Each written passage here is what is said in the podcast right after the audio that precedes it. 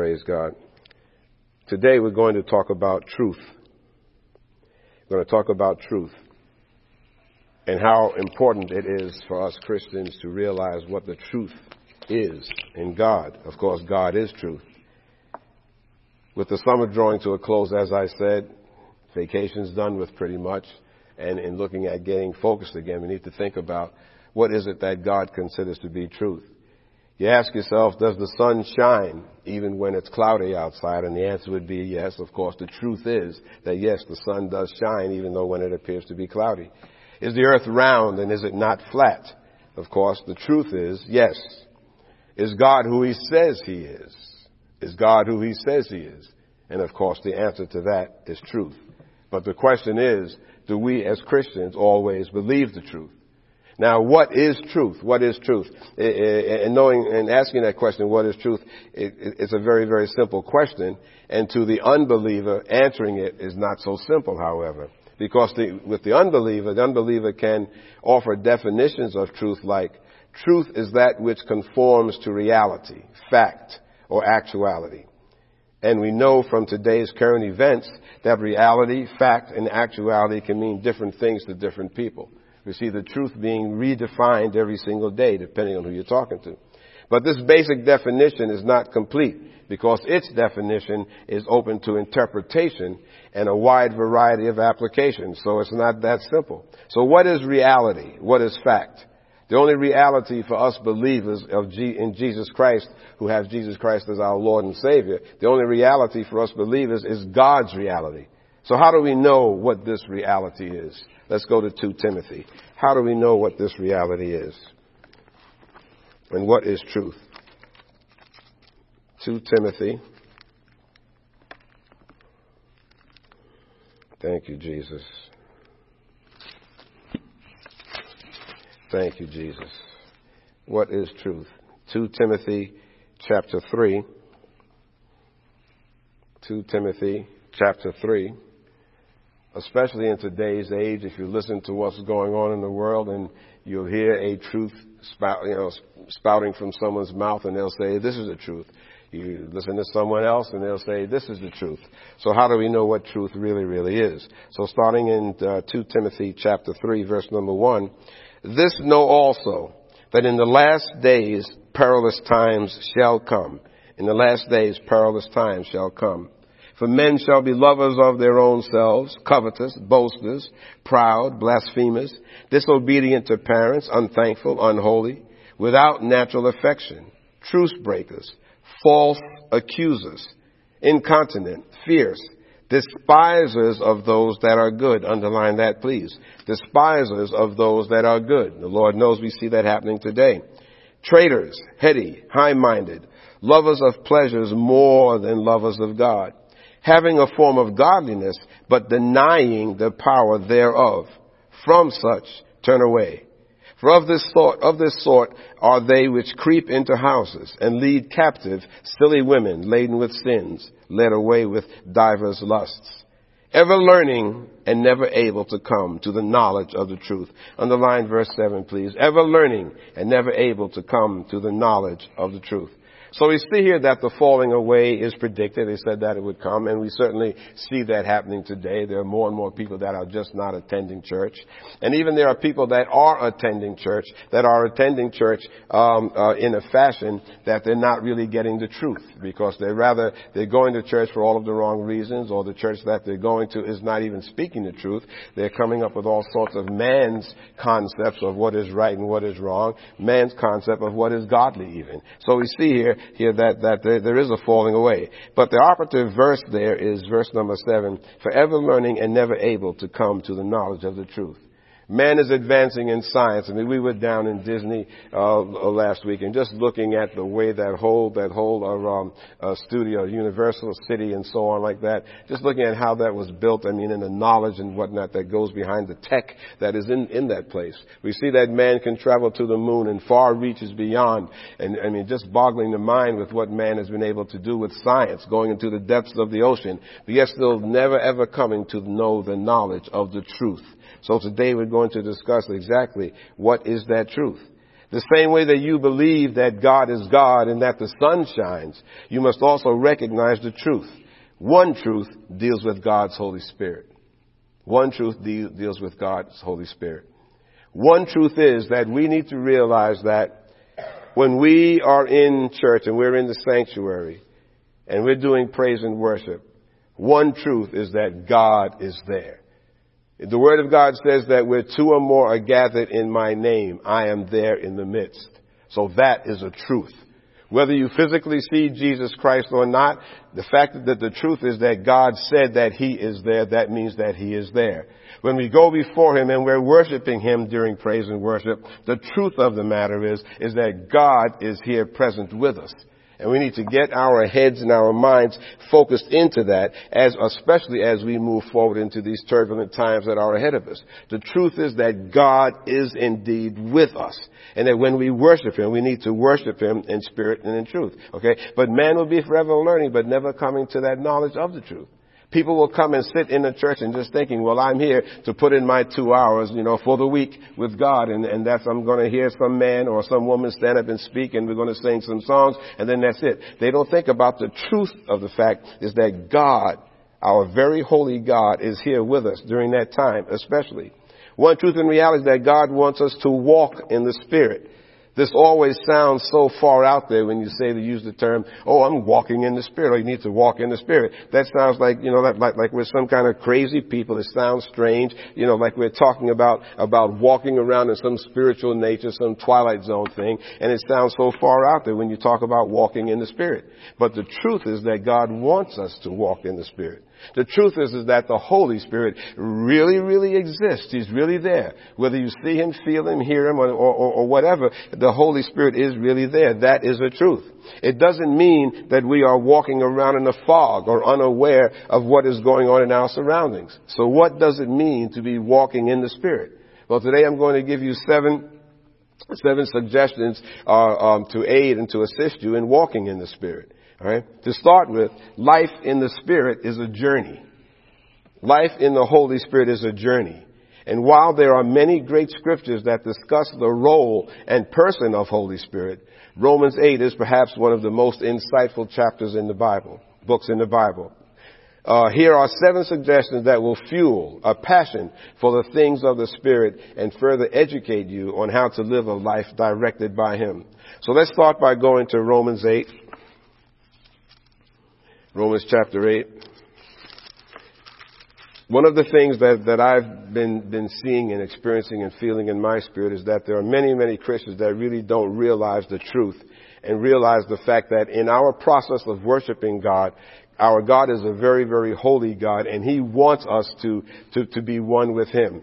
He wants us to be in connection with His Holy Spirit. He wants us to be, to be guided by. He wants us to know His Holy Spirit, you see.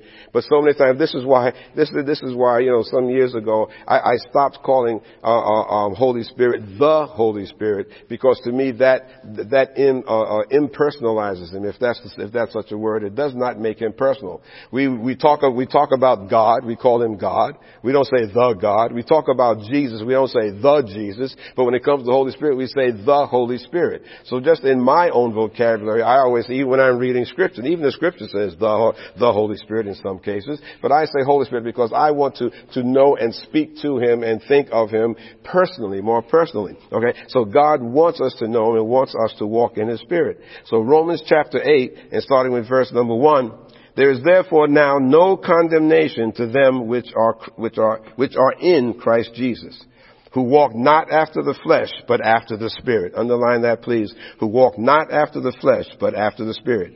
Walking after the flesh includes, includes thoughts of the mind, uh, infirmity, bondage, fear, and things like that that deal more with us on a carnal nature. But after the, the Spirit. Verse 2. For the law of the Spirit of life in Christ Jesus has made me free from the law of sin and death. For what the law could not do in that it was weak through the flesh, God, sending his own son in the likeness of sinful flesh and for sin, condemned sin in the flesh, that the righteousness of the law might be fulfilled in us, who walk not after the flesh, but after the spirit. Okay, so underline that please, who walk not after the flesh, but after, after the spirit. Amen. Now, there's no shortcut to learning how to walk in the spirit. Okay? There's no shortcut to it.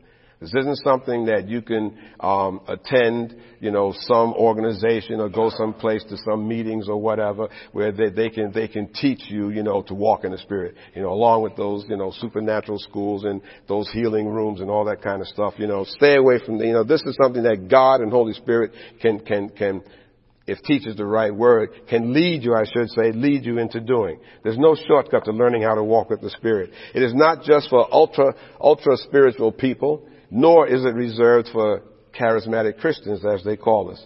Walking in the Spirit is the central metaphor for describing what it means to live as a Christian. Walking in the Spirit is the central theme for how we should be living as a Christian. Walking in the Spirit isn't something that we should say, we should be thinking to ourselves, oh yeah, now like, like, let me walk in the Spirit. Okay? You know, walking in the Spirit should be, um, as you, uh, as, as you are leaving your house to go and get into your car and going to work you should be thinking in terms of Holy Spirit is with me. Holy Spirit guide me. Okay? You're going into the store to buy something and you, you, you can't find it on the shelves. It's like, Holy Spirit, where is that item? Where is that item? Okay? Looking for the keys to this building today that I had couldn't misplace and went back home and was going nuts and looking at my watch wondering, gee whiz, the clock is ticking. Where are these keys? Where are these keys? And I prayed, Lord, Holy Spirit, show me where those keys are. And I was led right down, back out of the house to my car to where they were inside of one of my briefcases. There they were. Because I was at wit's end. I was already envisioning, now what am I going to do if we can't get in the building, etc. So what I'm saying to you is that walking in the Spirit is not something that you say, okay, today I'm going to walk in the Spirit. Okay, now I'm going to walk in the Spirit. This is a part of our lifestyles as a Christian. This is a truth. This is a truth. Okay? Okay, the person who walks according to the Spirit will in fact have the essence of a God-filled life. Now, picking up in Romans 5, moving on, Romans 5 says that, for they that are after the flesh do mind the things of the flesh, but they that are after the Spirit, the things of the Spirit. So if you underline the word mind, and if you have room in your, in your uh, Bible there in your margin, write care for. So in other words, for they that are after the flesh do care for the things of the flesh, but they that are after the spirit, the things of the spirit. So in other words, for, the, for other words, words for, if you're walking in the flesh, if you're the kind of person who doesn't even consider a, a life of walking in the spirit, the things that are important to you, the things that you care about are those fleshly things. Oh, how big is my bank account? Or, you know, how nice are my clothes? Or what kind of car do I I drive? You know, what kind of, you know, how many houses do I have? Not that anything is wrong with wanting a decent bank account and having a nice car and a nice house. But the things that a person cares for are those things that they almost lust after, that they covet. Okay, that's walking after the flesh. Walking after the spirit is different from that. It is contrary to that. It is, it is just the opposite. So for they that are after the flesh do mind or care for the things of the flesh, but they that are after the spirit, the things of the spirit. You know, one little litmus test for yourself could be, what's important to you? What's important to you? You know, are the things of this world, you know, accomplishments or uh, uh, uh, items, you know, things that you can grasp and possess, is that really, really, really, really important to you? Because then you may be walking after the flesh and not walking after the spirit. You see, so that's something that we need to think about. The question, how does one, the question, how does one overcome the pull of the flesh? That sounds like an old riddle. How does one overcome the pull of the flesh or walking in the flesh? It almost sounds like an old, old riddle that goes, how can someone extract all of the air out of a drinking glass? How can you get all of the air out of a drinking glass?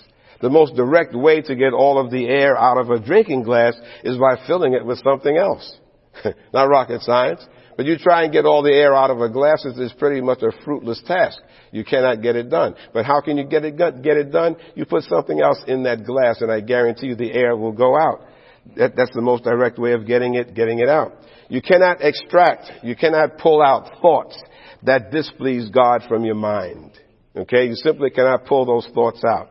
Like the solution to the riddle says, you know, how can you get extract out of the air? How, how can you extract air out of a glass? You cannot simply extract uh, any thoughts that are displeasing to God, you cannot simply pull them out. You need to be filled up with thoughts. You need to replace those thoughts with something else.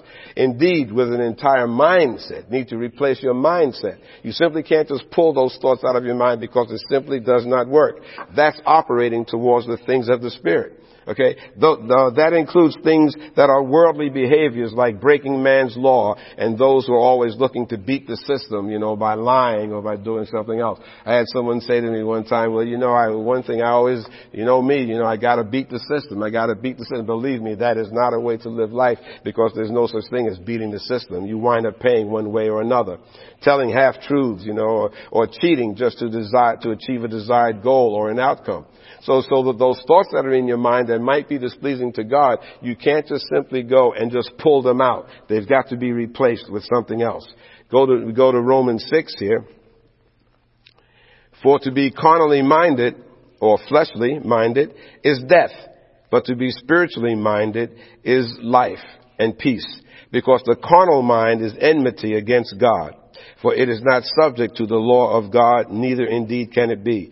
Because the carnal mind is enmity. Okay, it's at odds with God, for it is not subject to the law of God, neither can it be. So in other words, if you're one a person that, that, that, that lives a life that is, is carnally minded, you, you are always minding the things of the flesh, those material things, let's say, let, let's say, that is, is against God. And if your mind is like that, then no way can you become to know God. It is because it is not, your mind is not subject to the law of God, so therefore you cannot know the things of God. So, so you see, so that they're at odds with one another. It also says in verse number eight, so then they that are in the flesh cannot please God. Simple as that. Please underline. So they that are in the flesh cannot please God. For you, but you are not in the flesh, but in the spirit. If so, be that the spirit of God dwell in you. But you are not in the flesh, but in the Spirit. That is truth. If so, be that Spirit of God dwell in you. Now, if any man have not the Spirit of Christ, he is none of his. And if Christ be in you, the body is dead because of sin, but the Spirit is life because of righteousness. But if the spirit of him that raised up Jesus from the dead dwell in you, he that raised up Christ from the dead shall also quicken your mortal bodies by his spirit that dwells in you. So the same spirit that raised up Jesus Christ from the dead is that same Holy Spirit that is in you. That is a truth. That is a truth. Whether you understand it, whether you want to accept it or not, that is a fact. If you are a born again child of God and you accepted Jesus Christ as, as Lord and Savior, and you're doing your darndest not to have thoughts that are displeasing God and you're walking in the Spirit, that's the same Holy Spirit that raised up Jesus Christ. That is the same Holy Spirit that is in you. That is a matter of fact. And it will also quicken your mortal bodies, okay, that dwells in you. Verse 12. Therefore, brethren, you are debtors, not to the flesh, to live after the flesh. For if you live after the flesh, you shall die. But if you shall, but if you through the Spirit do mortify the deeds of the body, you shall live. The person who has been regenerated by the Spirit is a person that is not stuck in sin. By the Spirit, the pull of the flesh can be resisted. To put to death the deeds of the body is pretty much the same thing as saying no to sin. To put together the deeds of the body is pretty much the same as saying no to sin. However, unlike the anti-drug campaign, which is which is among the youth so many years ago, many years ago, the anti the anti-drug campaign against against uh, uh, drugs among youth, where it always said, "Just say no, just say no." Well, saying no by itself, and what we're talking about, will never be successful. You can't simply say no. Just saying no will never allow you to consistently overcome sin. Then what must you do? You must say no by the Spirit. Okay? So in other words, we are not strong enough to just simply saying, no, I'm not going to smoke. No, I'm not going to take drugs anymore. Saying no is simply not enough. There's something else that has to be done with the Holy Spirit that is in you. This is why we need to be understand the very, the very profound truth about walking in the Spirit. Because if you want to be victorious, you need the Holy Spirit of God. So now if you continue here in verse number 14, for as many as are led by the Spirit of God, they are the sons of God. Underline the word led. For as many as are led by the Spirit of God, they are the sons of God. They are the sons of God. The Holy Spirit always leads us broadly. The Holy Spirit always leads us broadly, but sometimes He will lead us more specifically. Alright? He always leads us broadly, but sometimes He will lead us more specifically. He always leads us through His written Word which was revealed to the prophets by the Holy Spirit. And you can see that in 2 Peter uh, 1 verses 20 and 21. We are to prayerfully, carefully, and humbly apply broad biblical terms and biblical wisdom to the situations we face in our lives. Okay, you can always apply biblical terms in a broad manner to the to the situations that's in your life because Holy Spirit will lead us broadly. Sometimes, however, the Holy Spirit leads us directly. Sometimes you get more involved, more directly involved in a way that He is communicating with you even, and He will, will lead you more directly.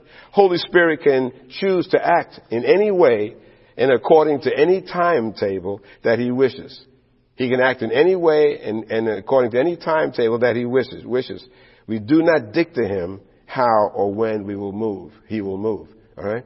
So Holy Spirit will, will act broadly, and that broadly way of acting could be something that's going on in your life and the Holy Spirit will direct you to, to some scriptures, to the Word, and something in the Word that will give you some direction. However, as He chooses, He may get more specifically involved in your life and give you some very specific actions or place you on a path, but you cannot dictate when and how that's going to happen. Okay, alright? But by you getting to the point that you are saying to yourself and, and, and, and, and walking in the Spirit and being led by, by, by, by the Spirit, this is not something that God zaps you with and just has you walking around robotically. You have to make up your mind, so to speak, in your spirit that I'm going to follow the leading of Holy Spirit. I'm not going to try to settle this by myself. Okay? Lord, Heavenly Father, where are those keys? It was beyond me to be able to find those keys. I looked every possible place that I could, that I could think of. The clock was ticking. So I'm taking myself out of that situation and saying, in essence, what I said was that, Lord, I can't do this by myself. I can't find those keys, Lord. Where are those keys? Holy Spirit, guide me. And this is where he specifically, not so much broadly, okay, the broad application of Holy Spirit there was that, was that I know that God will, will guide me. I know that God will supply my needs. I know that God is there. I know that Holy Spirit knows. That's the broad application. Specifically was, Lord, Holy Spirit, where are those keys? And so he got involved and he chose to get and show, to show me where exactly it was. And that's the same thing Holy Spirit can do in your life regarding all aspects of your life, anything that you're involved with. Anything that you're hoping for, anything that you're praying for, He will be there. But you have to get into the place that you are committing yourself to saying, Holy Spirit, you do the leading. You do the leading, okay? I'm, I'm, I'm not going to have my mind filled with other, uh, other carnal or fleshly thoughts or anything else that would, would not be of God. I'm going to replace those thoughts by saying to myself, Holy Spirit, or saying the Holy Spirit, Holy Spirit, I know that you can bring me through this action. I know that you can do it. So Holy Spirit can choose to act in any way and according to any timetable that He wishes. We do not and cannot dictate to Him how or when He will move. Since the Bible gives many examples of Him acting more specifically, we should anticipate that He will sometimes choose to lead us directly if we are open and available to His guidance. But you gotta be open and available to His guidance. Picking up and reading on from Romans 15, for we have not received the spirit of bondage again to fear, we have not received the spirit of bondage again to fear, and that fear includes things like anxiety, stress, worry, you know, fear of man, fear of situations. But you have received the spirit of adoption, whereby we cry, Abba Father. The Spirit itself bears witness with our spirit that we are the children of God. And if children, then heirs, heirs of God and joint heirs with Christ if so, be that we suffer with him, that we may be also glorified together. Underline in verse 17, and if children, then heirs, heirs of God and joint heirs with Christ. Heirs of God and joint heirs with Christ. I mean, that's a powerful statement to know that you are an heir to the, to the creator of the universe. Without Holy Spirit, we would never know our freedom and identity as God's adoptive children. Amen? Without Holy Spirit, we would never know the freedom that we have or the fact that we are God's adopted children. Thankfully, God has freely given us His Holy Spirit. And these verses from Romans that we're reading display three amazing things that the Spirit, that the Spirit does. He acts as the go-between, between who takes us out of, out of a place of slavery and fear and brings us into a place of adoption and acceptance. We're no longer, we're no longer to be walking around feeling that like, gee whiz, you know, my life is pointless. my, my life is, is such a failure. I'm not going to be able to make it. I'm not going to succeed. And all of those fears that go along with that. The Holy Spirit has taken that away and has brought us to the point that we have to understand that we are joint heirs with Christ. That we are God's adopted children. We're in the God family. He helps us to cry out to God as Father. Number three there, He testifies with our spirit that we are children of God. Now I'm going to jump down to Romans 22. Let's jump down to Romans 22 here. For we know that the whole creation groans and travails in pain together until now. And not only they, but ourselves also, which have the first fruits of the Spirit. Even we ourselves groan within ourselves, waiting for the adoption, to wit, the redemption of our body. This is what we're all waiting for, the redemption of our physical bodies. For we are saved by hope, but hope that is seen is not hope. What a man sees, why does he yet hope for? But if we hope for that we see not, then we do with patience wait for it. We do with patience wait for it. The biblical concept represented by the English word hope is so strong that it is almost a synonym for eager expectation. To replace the word hope with eager expectation, it says a lot. We hope for the things that are not seen with an eager expectation that they will come to pass. The things that are not seen are the fact that something that you're praying for right now you don't see the answer to, but you wait with that eager expectation that it shall indeed come to pass. The things of the future, you don't know what the future holds for yourself, but you, you have an eager expectation of what will indeed come to pass because you know that God is going to bring you through. That God is going to bring you to the point that you have been praying for to what you need. God knows your needs. He's Jehovah Jireh. He, he will surprise, supply all of your needs. So we have this eager expectation, this hope for the things that are not seen. Okay, where it says there, why hope for the things that are seen? I mean, that, that's like, a, um, you know, if I've got a five dollar bill and I'm handing it to you and it's right there in front of your face, why are you hoping for it when it's right there for your taking? Okay, hoping for the thing that is not seen is say, gee, I wish Mike would pay me back that five dollars, and you don't see it. Okay, so all right, all right, and, but yes, so I know that He's good for so therefore I have this eager expectation that I will get it back. So those things that are going, going on in your life, you know that God knows what is, what is going on and you're letting Holy Spirit guide you. So the hope, that eager expectation is indeed that what will, that it shall indeed come to pass. What is the role of Holy Spirit in all of this? Romans 8:23 says, remember 823 says, and not only they, but ourselves also, which have the first fruits of the Spirit, even we ourselves groan within ourselves, waiting for the adoption to wit, the redemption of our, of our bodies. Paul says that it is because we have the Spirit, alright? Paul says that it is because we have the Spirit, not despite it, that we groan. We groan because we have the Spirit. In this passage, in this scripture, it is precisely the presence of the Spirit within you that causes you to feel this particular kind of suffering. The longing for final redemption in the midst of a fallen world. You see, if you don't have that Holy Spirit that's in you, then, then, then, then you don't, um, how can I say, those that have no relationship with Holy Spirit, they do not see that anything is wrong. They don't see anything is wrong with this world and they're content to live life as it is. You see? You see? But we that have the Holy Spirit, we know that things are wrong. We know that something is not right. We know that what's, that everything that is, is, is wrong according to the Word these days is right know that everything that is right and correct according to the Word of God is wrong these days. So it's because of the fact that we have the Holy Spirit in us that we realize that these things are wrong. You see, people that walk around all happy and content and, and, and they just feel like, you know, now I'm not saying that we should be miserable. What I'm saying is that those that don't have the Holy Spirit, they don't see and perceive that anything is wrong. You see, and it's because of the fact that they don't have Holy Spirit. So, so the good news is, is that if you feel and you know that something is wrong and that something needs to be fixed, then that's the Holy Spirit that's in you. And you should be happy to the, happy of the fact, in a way, you know, that you're feeling kind of miserable, that you're groaning about it. Um, the presence of Holy Spirit in our lives reminds us of the stark contrast between the wonderful things God has prepared for us who believe and this fallen world that is so full of sin, suffering, and futility. And you see what's going on today. All of those people, the vast majority of those people, they're downright miserable. You can tell it by the things that they say. You can tell by the contradictions that come out of their mouths. You can tell by the actions that they take that make no, no sense at all. Going to Romans uh, 26.